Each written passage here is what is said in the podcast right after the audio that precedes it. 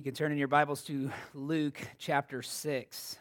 Luke chapter 6. We're just looking at three verses this afternoon, verses 24 through 26. Making our way through this Sermon on the Plain, as it's been referred to. Many parallels with the Sermon on the Mount. But as I've stated before, I don't believe it is the same sermon, but and this really brings us to one of the first significant shifts from the Sermon on the Mount. They both have they both began with the Beatitudes, although in Luke you have fewer of the Beatitudes than you find in Matthew. But here you have Jesus pronouncing woes. And that is not present in the Sermon on the Mount in Matthew. Well, the world says, Who are you to judge? You've heard that before. Probably other Christians have said that before, thinking that you were just being legalistic about correcting them, either of a particular doctrine or sin. And the suggestion from the world is they need, that we just need to take more of Jesus' advice that we judge not. They rip that verse out of context. They know that verse better than any other, and yet they clearly have not read this passage. Right? Where Jesus is not holding back, he's giving a stern warning. And these woes, they stand in direct contrast to the Beatitudes. They're in parallel order. So that we really could have looked at these um, last time and, and just said, which was two weeks ago now, um, and, and just gone back and forth between blessed are the poor, and then here, woe to the rich. Or blessed are you who are hungry now, or woe to you who are full now. You see, there's, there's a direct parallel. You can put them right alongside one another. But they stand in contrast to the Beatitudes, and and there's a purpose for them to sort of wake us up. Beatitudes are means of encouraging those who are in this life are in despair or going through trials and struggle, but then there's a warning for those who are who are not under a trial, who aren't who aren't experiencing hardship. Those who seem to have everything that this life has to offer. And I think the point is, as pastors, you should be preaching both, right? That teachers in the church need to be acknowledging both realities here. In fact, they both, I think, point to the same main idea that our hope is not in this life. Right? That, that if you're suffering now, there is an eternity of joy that awaits. That should be your hope. It's a reminder that this life is, doesn't offer you everything you long for. Uh, C.S. Lewis in The Weight of Glory talks about that, that we have this longing for something more, and that itself is proof that there's that we've been created for something more. We've been created for eternity. Right? And we're not satisfied until we get there. And then there's this warning, though if you if you're still trying to find that satisfaction in this life. That this is as good as it gets. Right? So remember, this sermon was specifically addressing addressed to the disciples. He says that in verse 20. He lifted up his eyes on his disciples and said, He had gathered a great crowd, his disciples, and, and the crowds were traveling upwards of 100 miles to get there to see him, to hear him, to be healed by him. And then he begins to speak, and he looks right at his followers. And so this sermon is for us, and these warnings are for us. And that might rattle some of us, right? We don't want to hear warnings. We say, no, that's, that's for those outside the church. But no, it's, it, he's talking to his disciples still. So, what can that mean? If, if these woes are speaking of an eternal punishment that awaits those who only find satisfaction in this life, then Why, did, why are they called disciples earlier? I think it's the same thing we see in Hebrews. I think it has to do with the fact that the church, those who profess faith in Christ, are not always genuine believers. Right? And these warnings are for the church. It's for everyone to consider, to, to be challenged by, to, to wrestle with. What are, where is my hope? Am I putting my trust in eternity, in, in what comes, uh, in my inheritance that awaits, or am I putting all my hope in this life? Can I live without any of these things? That will be mentioned in these woes. So these warnings do apply to believers. Jesus seeks now to redirect our hearts to what is eternal rather than temporal. And I think if you could summarize it, it would be this that doom awaits those who settle for the best this world has to offer. Doom, destruction, awaits those who settle for the best this world has to offer. So before we read it, let's ask the Lord for his help in understanding this passage. Heavenly Father, we thank you. Sometimes your word rattles our conscience and brings conviction. And we need to, to sit there underneath that for a bit. It's easy for us to sort of want to jump ahead, to, to get to the comfort, to get to where, where we can talk about our rest, talk about our joy. And yet, even as we saw this morning, we, we want to, to have the whole counsel of God's word. We want to recognize all of your attributes. And we want to take these warnings to heart, we want to take them seriously and to consider if there's anything in us, any wayward way in our hearts that is that is depending upon this life more than the one to come. And so, Lord, do that work in us. Bring us, draw us more in line with your will. For your glory, we ask it in Christ's name. Amen. Read with me Luke 6, verses 24 through 26. But woe to you who are rich, for you have received your consolation. Woe to you who are full now, for you shall be hungry. Woe to you who laugh now, for you shall mourn and weep. Woe to you when all people speak well of you for so their fathers did to the false prophets.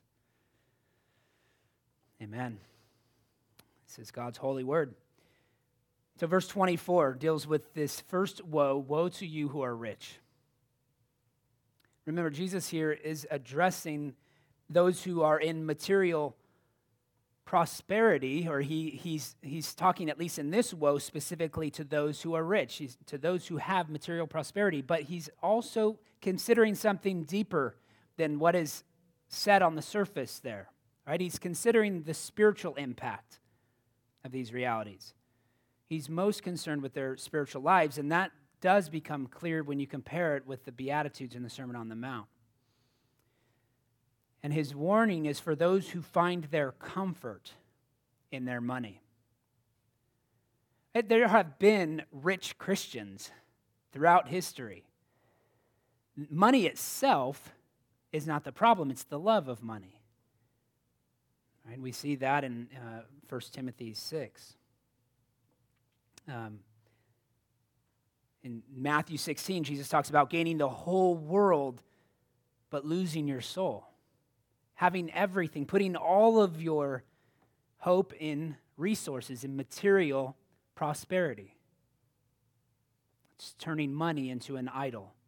And so maybe your mind goes to those obvious examples in movies or literature, you know, the Scrooge who is stingy and, and self serving with their money, who is not generous in any way, who does not support others, who, who gives as little as possible. And yet, I would say that it's, it's even more broad than that. It would apply to those who are anxious until the next check arrives. Right? Those who are living in fear, who find their comfort in the financial budget report that says, okay, we're good, we're in the black. And if you've been with us for a while, you know I, that is something I struggle with. That is, uh, I'm not pointing the finger here at anyone but myself. I find comfort in a secure financial outlook. And that shouldn't be. Because it does minimize what God is doing, even when the finances aren't great. And, it, and it causes me to think more and more practically about what we're doing now and preparing us. You know, what can we do to get more people in this building? Or what can I do to bring more income into our home so that we can live more comfortably? And, and those shouldn't be our concerns. Right? Our hope is in eternity. Money cannot save you, right? but it can certainly condemn you. Those who, who trust in money have wandered away. Look at, listen to um, 1 Timothy 6, verse 10. For the love of money is the root of all kinds of evil. It is through this craving that some have wandered away from the faith and pierced themselves with many pangs. So, is money capable of causing us to turn away from the Lord? Absolutely. And so we need to be aware of that. We need to be aware of wealth's power. And parallel with that, or going alongside that, is this woe for those who are full. Oftentimes, when you have money, uh, you have no need. You're not, you're not worried about whether there's food in the fridge or in the pantry, where you're going to get your next meal. You're full, you're satisfied. And just like money, many find their comfort in food. They turn to food to, to numb the pain of their lives or to numb the pain of a particular trial. And what does that do? Well, food becomes an idol. We have a similar warning there in Amos uh, chapter 8. Behold, the days are coming, declares the Lord God, when I will send a famine on the land, not a famine of bread, nor thirst for water, but of hearing the words of the Lord. Here he's broadening that, or he's making that parallel, the application of, of food with the word of God. And that's been from the beginning, from Deuteronomy chapter 8. What do we read in verse 3? This was where Jesus turned in his moment of temptation. As Satan tempted him to turn stones into bread to satisfy his hunger, he said this. Um, well, he doesn't quote the entire verse, but the verse says, And he humbled you and let you hunger and fed you with manna, which you did not know, nor did your fathers know, that he might make you know that man does not live by bread alone but man lives by every word that comes from the mouth of the Lord. So there's a connection here between food and the Word of God. What's that connection? It's, it's what is bringing us ultimate satisfaction. Right? What are we ultimately resting in? What are we finding our confidence in? And, and really, as soon as the law was given, there were days of feasting followed by days of fasting. Uh, they, they went together. We were always to be reminded that the Lord is the one providing this meal and that we don't trust in the meal. We don't live by that, for that meal. Right? We, can, we can go without and we can still draw near to God. We can rest in His word. We can live by His word.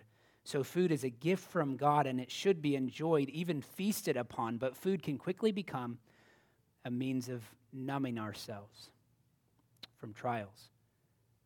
Right? And those who are satisfied in this life oftentimes never thirst right for, for more of god.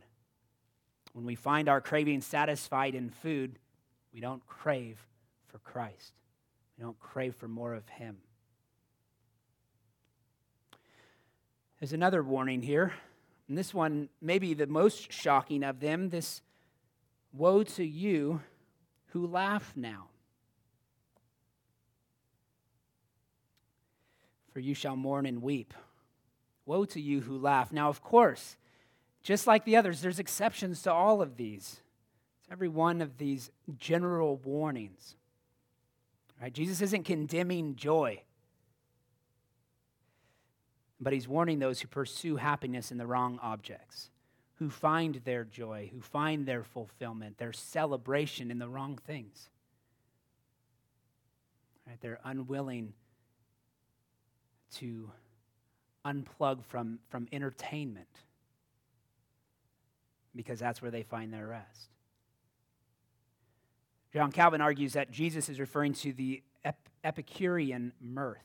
Epicurus, or Epicurus was a Greek philosopher who promoted the enjoyment of, of sensual pleasures, you know, typically referring to food and alcohol. And so, in other words, Jesus is warning those who forsake everything else in order to make it to those parties, and who, who's always trying to drown out their sorrows with food and drink. And of course, there's nothing in, inherently wrong with parties, just like there's nothing inherently wrong with food or money in and of themselves. But when we prioritize that, when we make that our aim, prioritizing entertainment and party, we oftentimes are compromising our calling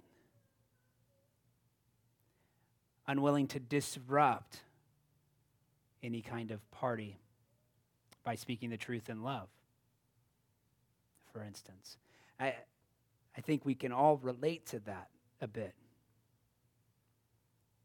And so, when we prioritize eternity, what happens? Our envy for, the, for those who, who laugh and to enjoy uh, this life without any consideration for eternity, our envy for them turns into pity. Right? What, who the world lifts up as their heroes and who, who they want to emulate. And we'll see in the next woe this idea of, of woe for those who are popular. I mean, what do people want in this life? They want fame, they want a reputation, they want recognition and glory for themselves. See, when we prioritize those things, we begin to envy the wrong people. We set up for ourselves mentors and models who take us away from Christ. And so that last one is a woe, a warning to those when all people speak well of you. Right? When everyone is saying, "Oh, you're such a he's such a good person." I agree with everything that person says. Then you're probably not speaking the truth at times. Because those who are willing to speak the truth will cause division and upset a mixed multitude of people. Right? The gospel is going to offend some people. And the good news is that it's, it's never been easier to offend people in this life. You don't have to say much anymore to offend them. So it's, it's really easy to be unpopular. Calvin said this warning refers peculiar, this is a hard word, peculiarly to teachers who have no plague more to be dreaded than ambition. So teachers who whose plague is their own ambition, because it is impossible for them not to corrupt the pure doctrine of God when they seek to please men. Right? If you're seeking popularity, if you're seeking fame, if you're seeking to please men rather than God, or as Galatians, as Paul says it in Galatians 1:10, for I am For am I now seeking the approval of man or of God? Or am I trying to please man? If I were still trying to please man, I would not be a servant of Christ. So that's what, what Calvin's speaking to. He's, he's saying if you're seeking to please men, then you're, you're not serving God, you're not serving Christ. And there is a warning here to the pastor that never condemns the philosophies of this world, who's unwilling to speak ill of anything because they want everyone to speak well of him. And they'll certainly be promoted by the media, and they'll have great popularity and fame for 10 seconds. And then they'll go on to the next person.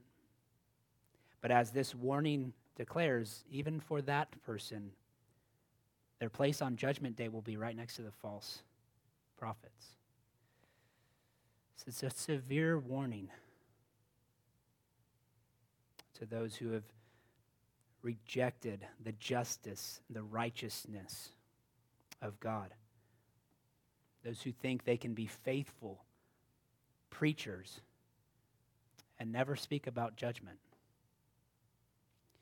So this is uh, this two sermons in a row today that are that are a challenge, aren't they? That that deal with God declaring his justice. And so doom awaits those who settle for the best this world has to offer. What the world most desires money, food, happiness, fame is what Jesus here gives some of his strongest warnings about. Ryle comments that these woes target the men who prefer the joys and so called happiness of this world to the joys and peace in believing, and will not risk the loss of the one in order to gain the other. They will not forsake this world in order to gain Christ. May that not be true of us. May that not be true of the children in this church that be right? May we always find our best in what is yet to come in eternity, that nothing would take Christ's central place in our hearts. Because it turns the giver of those good gifts, right? It, it, it makes the gifts that he's given into an idol. Right? Those gifts can never bring contentment apart from the giver. They can never replace him. And so let us ask Him for His help in taking these warnings to heart. Heavenly Father, we do thank you. We thank you.